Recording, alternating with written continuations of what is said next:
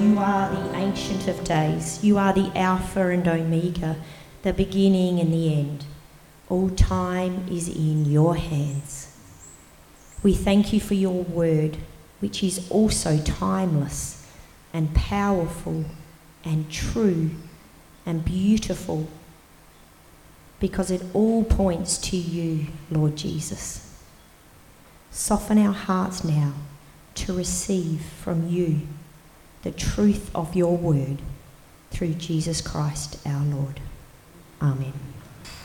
The reading this morning comes from 1 Corinthians chapter 14, verses 26 to 40. What then shall we say, brothers and sisters?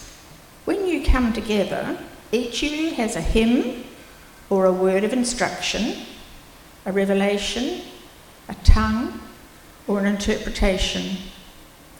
Everything must be done so the church may be built up. If anyone speaks in a tongue, two, or at the most three, should speak, one at a time, and someone must interpret. If there is no interpreter, the speaker should keep quiet in the church and speak to himself and to God. Two or three prophets should speak, and the others should weigh carefully what is said. And if a revelation comes to someone who is sitting down, the first speaker should stop. For you can all prophesy in turn so that everyone may be instructed and encouraged. The spirits of prophets are subject to the control of prophets.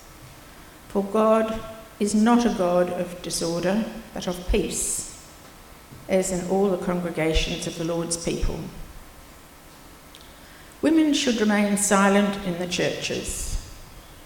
They are not allowed to speak, but must be in submission, as the law says. If they want to inquire about something, they should ask their husbands at home, for it is disgraceful for a woman to speak in the church. Or did the word of God originate with you? Or are you the only people it has reached? If anyone thinks they are a prophet, or otherwise gifted by the Spirit, let them acknowledge that what I am writing to you is the Lord's command. But if anyone ignores this, they themselves will be ignored. Therefore, my brothers and sisters, be eager to prophesy and do not forbid speaking in tongues, but everything should be done in a fitting and orderly way. Uh, I think Dion had a challenging passage to read last time she was reading too, so uh, thank you for reading that. There are some very uh, challenging verses in this passage, aren't there? Uh, but what I want to do is pray for us in a moment. Then I, I want us to not miss the big picture of what's going on here. So that's what we're going to try and think about this morning. Let's pray. Our Heavenly Father, we do thank you. We thank you for the precious gift of your word. Thank you that you haven't left us in the dark. Lord, we pray for ourselves this morning. Some of us may um, just be cold in our faith. Please reignite us. Some of us may need encouragement. Please do that.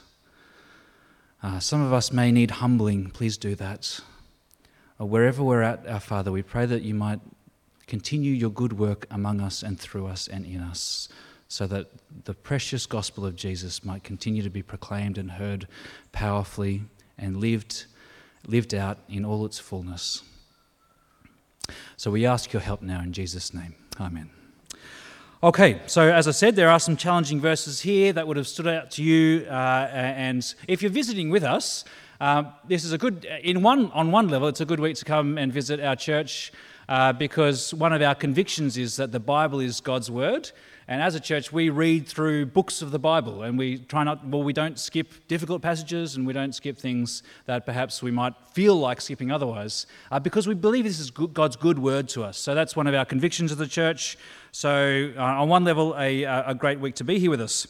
Uh, but we do need to see the big picture of what Paul's saying here. Uh, he's talking about this whole issue of order in churches, order in the church. Uh, and depending on your background, that could raise all kinds of issues for you. Um, you might be someone who just loves order and neatness and this is like pushing, you know, it's like pushing all your good buttons. On the other hand, you might be someone who just loves individuality and free expression, and this is pushing all your bad buttons. Um, maybe you've had bad experiences of over controlling environments, and you're kind of wary of this talk of order. On the other hand, maybe you've come from a kind of chaotic, unstable background, uh, and you long for some order and some stability. So each of us comes with different experiences, background, assumptions when we're talking about this issue. But what kind of order does Paul talk about here? Just want to reflect briefly on that. There's different kinds of order. Uh, there's like the order of oppression. Okay, so here's a, uh, an, uh, a classic description of uh, depiction of that. The powerful squashing the weak.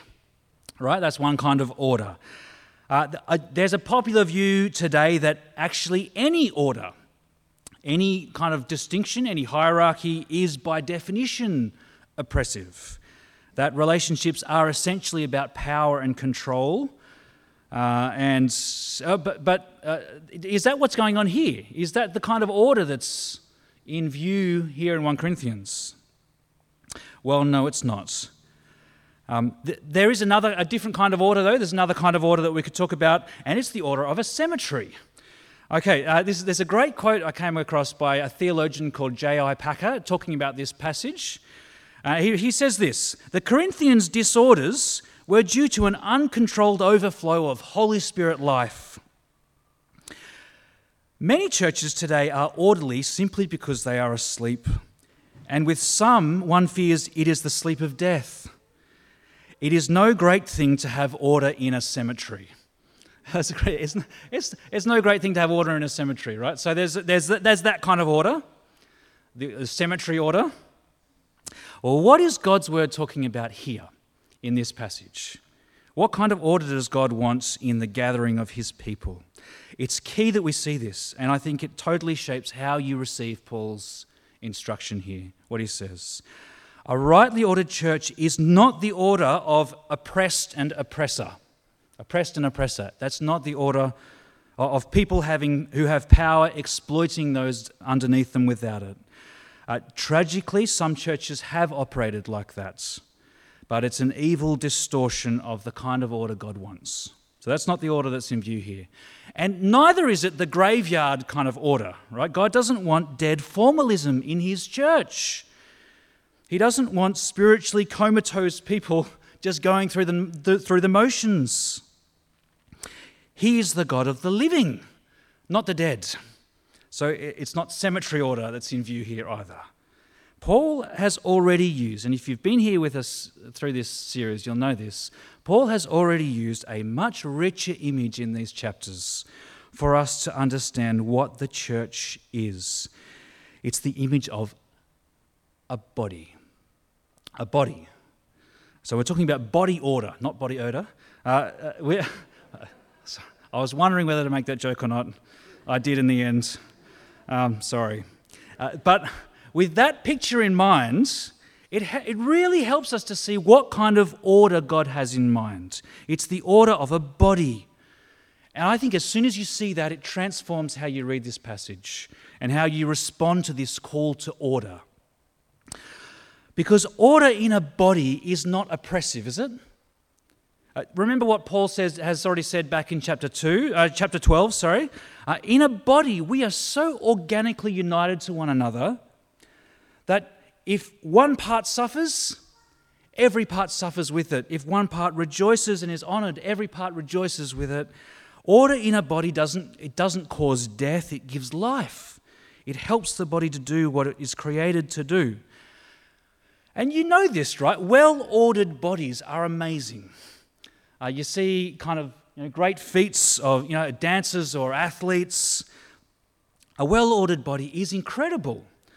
Uh, and we, what do we, we talk about when things aren't going well in your body? It's a disorder, right? It's a disorder. When things are out of whack, where one part of the body is overactive or underactive, it impacts the health of the whole body. God wants His church, the body of Christ, to be ordered in a way that enables the body to grow and flourish and do what He has created it to do. So, Paul has some final words in this section of his letter about how this body, this church, should order themselves, and particularly how they should order when they get together. Uh, they should order their public gatherings like what we're doing today. So let's have a look. Verse 26 What shall we say, brothers and sisters, when you come together? Now just pause there. Notice what Paul says. He says, when you come together, not if. Uh, and we've seen this before. Uh, the word church just means, what does it mean? Gathering. Thank you. It means it just means gathering. There is an assumption all through the New Testament that if you're a Christian, you're a gatherer. A gatherer. Um, and when these Christians in Corinth gathered, there was actually something lovely going on. Uh, there's so much that's wrong with this church. It's, it's kind of easy to get sort of focused on all of the, the dysfunctions, disorders. But you couldn't say they were passive or kind of spiritually asleep. There was a real vitality to them. Look at the rest of this verse. When you come together, each of you has a hymn or a word of instruction, a revelation, a tongue or an interpretation. So you get that each person is coming expecting to contribute something. They weren't consumers, they were contributors. They, uh, now, there were major issues with how they were going about it, and that's what we're talking about in this passage. They needed to be brought into right order, but there's something lovely about this picture, isn't there? Now, uh, our gatherings look different, don't they? Our, our gatherings look different to this. Um, I think it's important to recognize Paul's not giving, like, he's not going on to Planning Center Online and um, doing a, a, template for each service for all churches in every place. He's not giving a service plan outline. What, he, what he's doing, he's describing what's actually going on in Corinth, in this church, where there's probably about 30 or 40 people crammed into someone's living room. You can't operate that way with 150 people in a school auditorium, and that's fine. Um, but what we can do is follow the same principle that Paul's talking about here, which he goes on to say. What's his principle? A driving thing that's driving what he's saying. Everything must be done so that the church may be built up. That's really what he's driving at. Everything must be done so that the body, the gathering, the church might be built up. This is the big thing Paul's been hammering home this whole section. It's what should drive everything that we do. It's what God wants to be in your mind and your hearts.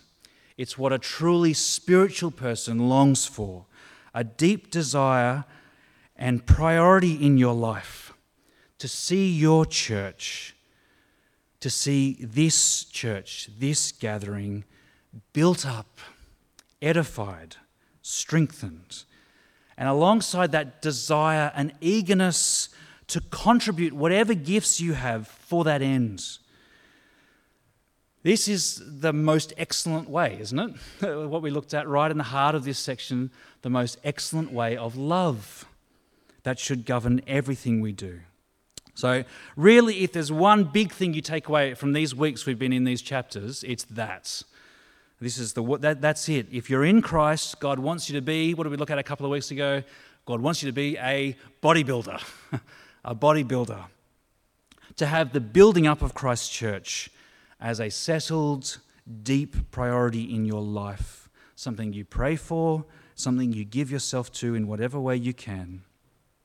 So that's the big principle, and it's not new. We've seen it come up again and again through this section. But, friends, when God, God's word says something again and again, it's probably because we need to hear it again and again. so, we're hearing it again today. But what is new in this passage is how Paul applies that principle. What is new is how he applies it. So, being a bodybuilder means what we've already seen it means prioritizing those gifts that build up others, especially with our words. That's why Paul's really um, encourage and urge this church to pursue prophecy over tongues in their public gathering. Um, speaking God's word to one another in ways, in intelligible ways, ways that you understand that apply God's truth to the details of our lives. But what Paul adds here in this section, he adds something different. He, what he adds here is that being, this, this being a bodybuilder also means that there are times when the right thing to do is not to use your gift. That's interesting, isn't it? There are times when the right thing to do is not to speak, uh, to submit yourself to a right order in God's church. So the Corinthians had this out of order. It seems like their, their gatherings were a chaotic mess. Uh, we already saw that a number of weeks ago when we looked at the Lord's Supper and how in chapter 11 how they were doing that. So maybe you can picture the scene about 35 ish people crammed into someone, uh, the, the house of Titius Justus, we learn in Acts. Um, so, but you've got the rich members of the church who had already been there for a few hours, eating and drinking a feast in honor of Jesus. At least that's what they told themselves. Uh, they've eaten and drunken a little bit too much, so they stumble into the large kind of atrium area a little bit tipsy, while the poorer ones come in late and hungry. They've just been able to get there when they could get away from their, um, from their work. Uh, one of the, one of the uh, once most people had arrived, uh, you can kind of picture the scene. Titius Justus welcomes everyone to his house. Maybe they start with a hymn together, during which a, a group of them, a small group, are taken over by spiritual fervour and start singing in tongues that no one else understands. Uh, okay, the hymn finishes, and Phoebe gets up and shares a prophetic message. But she's been going a couple of minutes when Crispus cuts in with his own message, and, and sort of they start speaking over each other. Now, it's, it's possible, one theory about what's going on in Corinth is it's possible that men and women were separated from each other as they would have been in the Jewish synagogue. And maybe after Gaius, uh, uh, Gaius stands up and he, he talks over Crispus and Phoebe, but then Gaius' wife pipes up from the other side of the room and says, What do you mean by saying that, Gaius? I don't think you got that one right. It's not what Apollos taught us. Meanwhile, Chloe has plucked up the courage to bring her friend to church that day but soon regretted it. And her friend later told her if this is what it's like being a Jesus follower, then she's out. She doesn't want to have anything to do with it. Okay, you know, like that's just one attempt to maybe imagine what's going on in this church, but you get the picture, right? This chaotic, disordered gathering. Their gatherings were supposed to build up they were supposed to build up Christ's people, and they were supposed to lead visitors to an encounter with God as they heard his word clearly proclaimed and applied. Instead, what was happening? Their gatherings were creating division and confusion. Um, outsiders coming in thought they were out of their minds. So, what does Paul do here? How does he help? What does he want to help? How does he help this church um, this body heal from its disorders and become a better ordered body? Well, he focuses on these three issues, these three Corinthian disorders. And in each case, the, the issue seems to be unrestrained speech. People not really caring about others, but just caring about getting your thoughts out there, your words out there. You kind of get an attitude underlying this of pride, of self expression, of my right to speak. And Paul's response is the same for all three, actually, of these disorders. In the gathering, a well ordered body means there are times when you won't speak, when you'll happily stay silent, because the aim is not self expression, the aim is bodybuilding. The aim is building up Christ's body. So he starts off with the gift of tongues, or sort of think about that um, for a little, for a couple of minutes. Uh, if you missed, a couple of weeks ago, though, I would encourage you to go to catch up on that, to just to get a better sense, a bigger picture of uh, what Paul's talking about here with tongues and prophecy. We saw then it's not entirely clear for us what exactly these look like, but let's have a look at what he says in verse 27. If anyone speaks in a tongue, two or at the most three should speak, one at a time and someone must interpret. So before he said, when you gather, uh, how does he start this? He says, if, if anyone speaks in a tongue. Um, that's significant, that's important for, to get what he's saying. Um, Paul has spent this whole chapter um, sort of downplaying the use of tongues in the public gathering. He doesn't forbid it, and we'll see that later on. It is a gift of the Spirit But at the same time, remember what he said in the previous passage? In the public gathering, he would rather five intelligible words than 10,000 in a tongue. So, but he does say here so look, if, if you are going to speak in tongues in your public gatherings, here's my instruction two, at the most three, and one at a time, not all together over the top of each other, and that must be interpreted. Uh, notice he, he doesn't say here, speak in tongues and then see if someone can interpret it. I, I think it's actually stronger than that, especially as you keep reading in verse 28.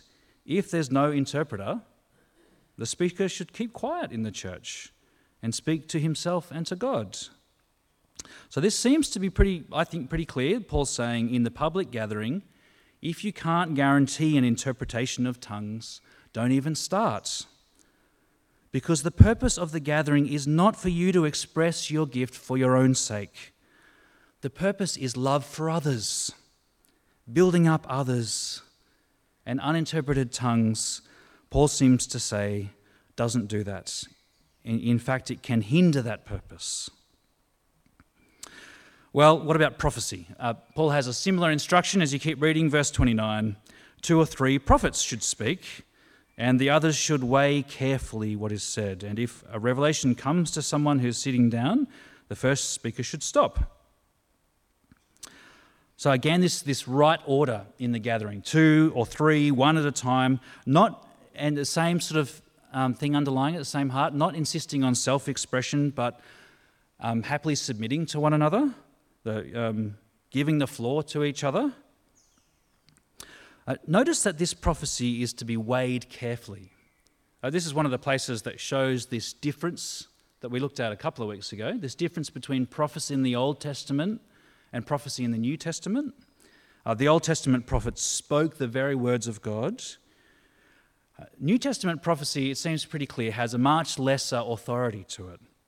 It's more here's what I think the Lord might be saying, than, thus saith the Lord. And it needs to be tested, it needs to be weighed. Uh, what's it weighed against? You know, what's the kind of counterweight that they're weighing this, this prophecy against?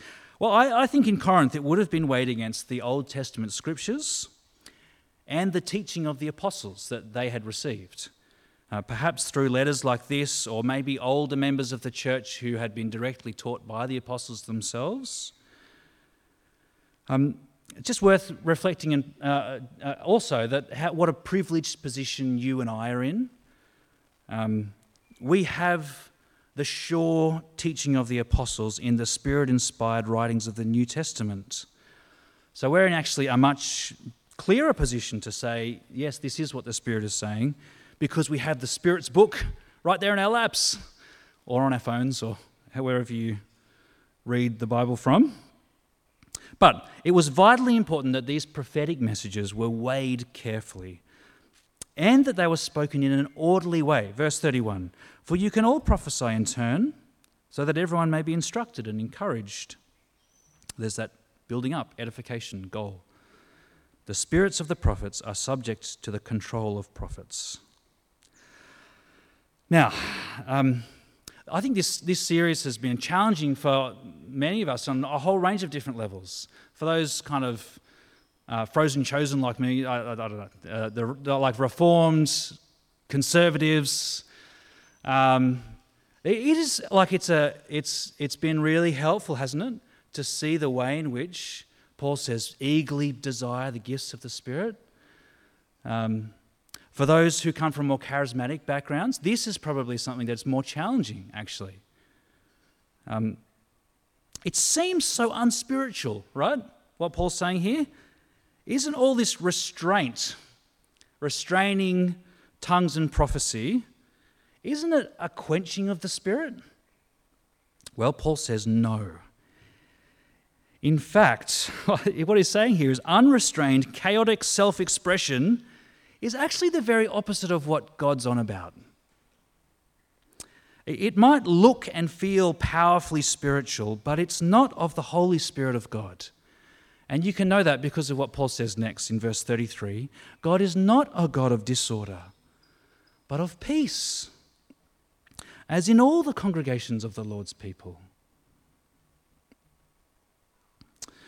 So, these principles I think apply in whole different, well, lots of different ways for us. One that I wanted to particularly focus on and highlight um, for, I think some of us will need to hear this, particularly in our home group setting, maybe a setting that's a bit closer to what the Corinthian church was sort of like than our Sunday gatherings here. Uh, and particularly, I think this is a word for those of us who are confident in our speech and sort of love to talk. And it might be that you need to be ch- just checked by this word. Um, home group isn't just an opportunity to speak your mind about whatever's going on or whatever you think about the passage. You need to be guided by love, not just self expression. Uh, this is just a help, one helpful practical thing I wanted to share. Uh, and if you see this in yourself, maybe you could take this on board. Uh, think of the home group discussion as a pie, okay? Um, and I just, just ask yourself whether your slice of the pie is in order, you know? Uh, or whether you're, you you're sort of taking three quarters of the pie for yourself.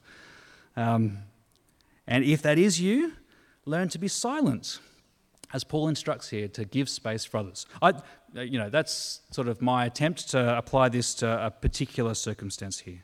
So um, do with that what you, what you will. But uh, so that's tongues and prophecy, right? This, uh, these issues going on in the Corinthian church. What about these words about men and women in the church that are so out of step with our culture? Um, just a few light topics this morning. Uh, uh, verse 34 Women should remain silent in the churches. They are not allowed to speak, they must be in submission, as the law says. If they want to inquire about something, they should ask their own husbands at home, for it is disgraceful for a woman to speak in the church. Wow, they're troubling words, aren't they, for many, uh, particularly in our culture? um, and we need to think carefully about them. Now, before I sort of get into it, it, I do need to say that sometimes verses like these have been used to justify the kind of oppressive order that we looked at at the start. That kind of um, uh, order that oppresses others and builds yourself up. Um, that is harmful and evil.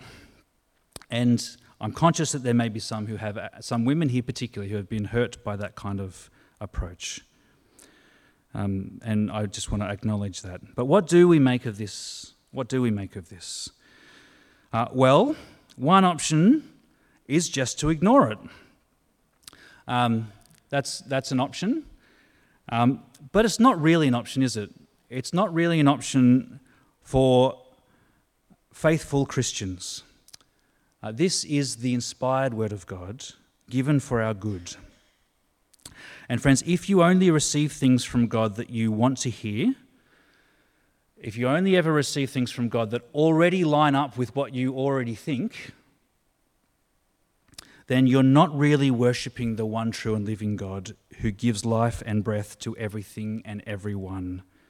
You're worshipping a God in your own image. So we dishonor God and we miss out on his good purposes if we have an attitude to the scriptures of we'll just ignore, skip over parts that don't match up with what we already think. So we mustn't do that. We mustn't do that. But what do we make of this?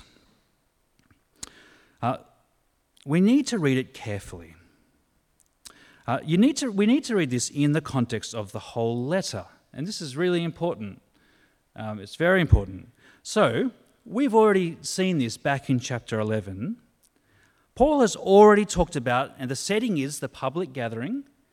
He's already talked about men and women in the public gathering. And back then, in chapter 11, uh, he's assumed and commended men and women in different speaking roles in the church. So, in prophesying and in praying. He said, you, you do it as men and women, respectful of those differences and honoring the God's good design.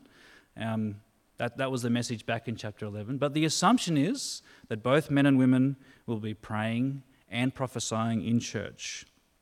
So, Paul's not an idiot, right? Like, he, he, he hasn't got to this point in his letter and totally forgot everything he's, he's written beforehand. He clearly also, if you, he clearly has a really high value on the ministry of both men and women in the church. You get a glimpse of that, or I think in lots of places. One really, really strong place you see that is the end of the book of Romans, his letter to the Romans.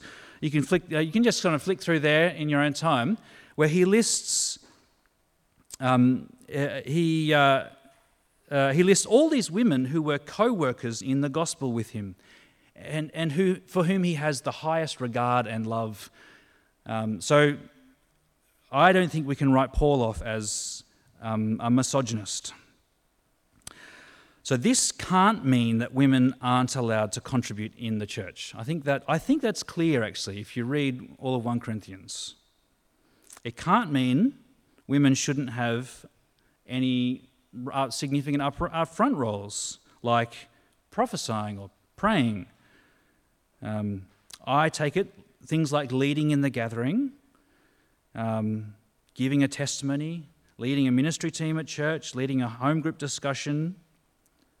There's lots of sort of conversations to have around all of those, but Paul's already been clear um, about this, the place of women prophesying and praying in the public gathering. So that's the first point. So, what does this mean? Um, well, I think so. That's the larger context of this, this, these verses. I think it's also really helpful to look at the closer context, the, the, the paragraph that it's in, basically, to see what he's saying. Uh, it's important to see, read this in the light of what Paul's talking about in this section. What's he talking about?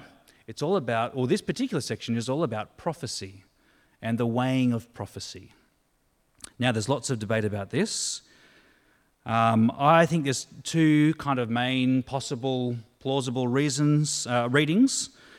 Um, one is that perhaps the, the, there was a situation in the church where a husband was prophesying, kind of like my imagined story before. A husband is prophesying, and his wife might publicly shame him by harshly questioning him or commenting negatively about what he'd said. And Paul says in that context, a wife should be silent because not only is that not edifying, it undermines God's good design for the relationship of husband and wife.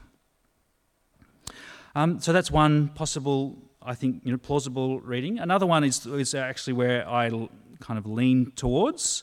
I think it's probably the best way to understand this. Um, Paul's talking here about the weighing up of what a prophet says. This is, uh, I think, this is the best way to understand what's going on.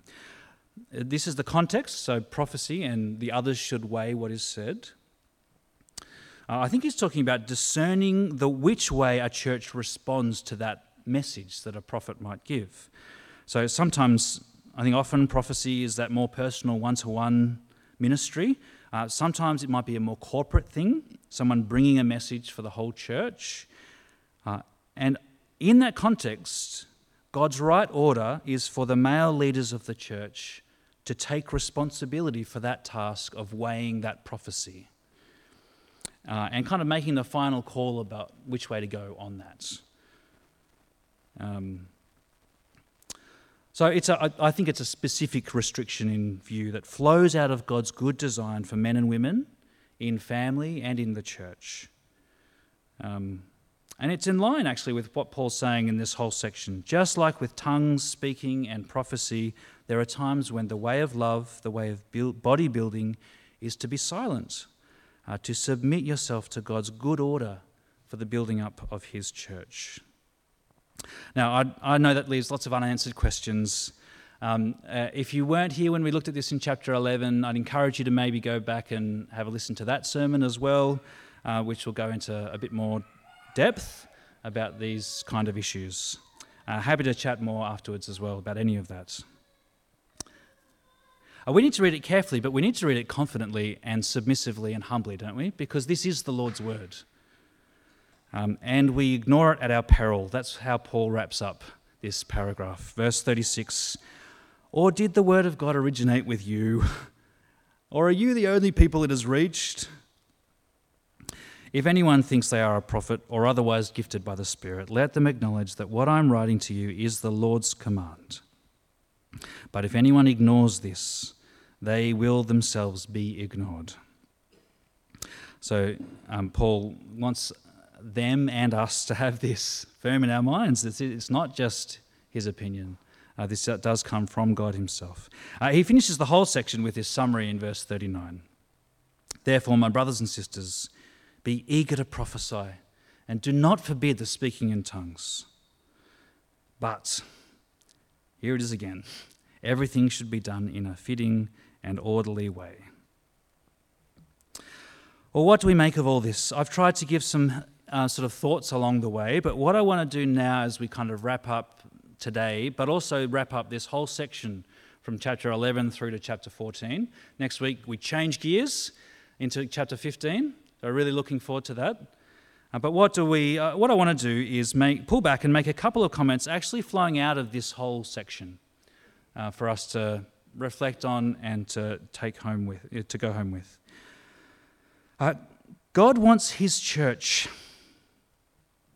the gathering of people united to Christ. God wants us. God wants us here together. Use all, us all. He wants His church to be a beautiful, well ordered body. A body that is freed up to be everything that God wants it to be. A body that isn't divided by some saying, I don't belong, and or by others saying, You don't belong. Remember that from a few weeks back?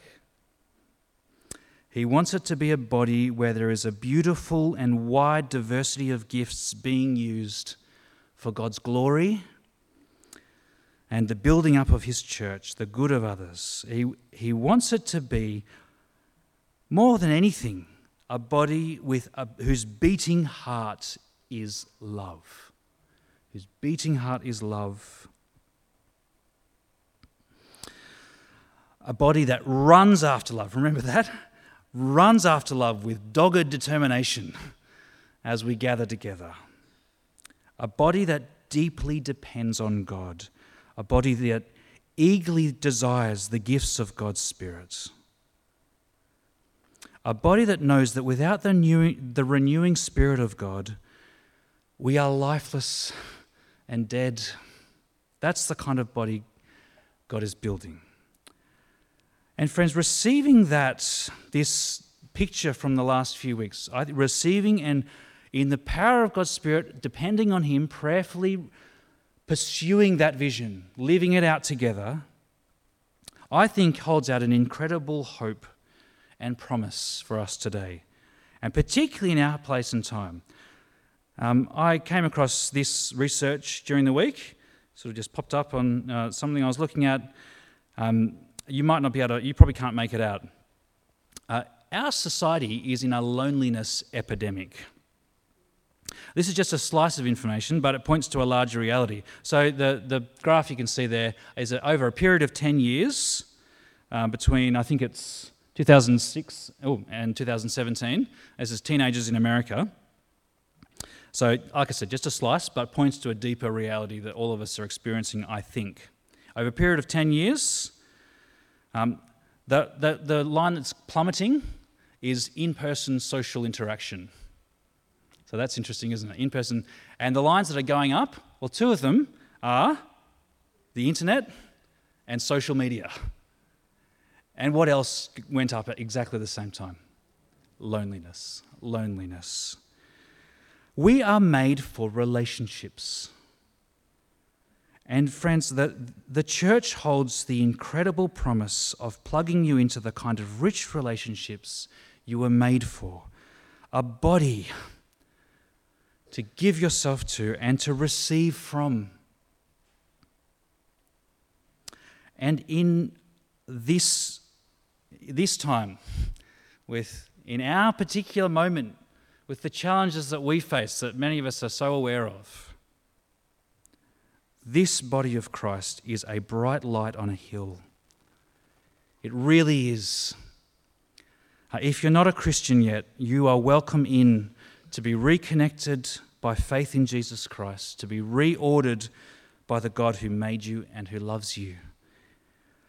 And if you are a Christian, for the sake of God's honor and glory, for the sake of a lost world, for the sake of generations growing up today for the sake of your own soul. Be a body builder. Give yourself to Christ's body here as Christ has given, given himself for you, for the glory of God and the salvation of many. Let me pray.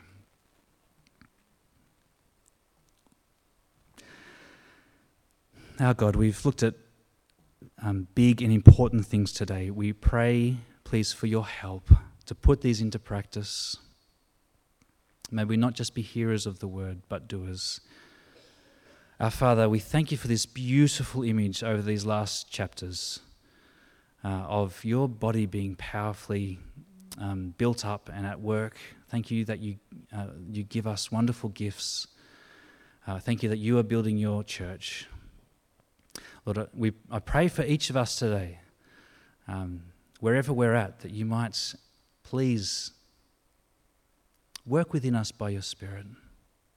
Help us to see the beauty and glory and wonder and truthfulness of the gospel, the beauty and glory and wonder and truthfulness of what you are doing in your body, the church. Please lift our eyes to that, and may we be that light on a hill, we pray in a lonely world to hold out Christ and all of his benefits. And we pray for his glory. Amen.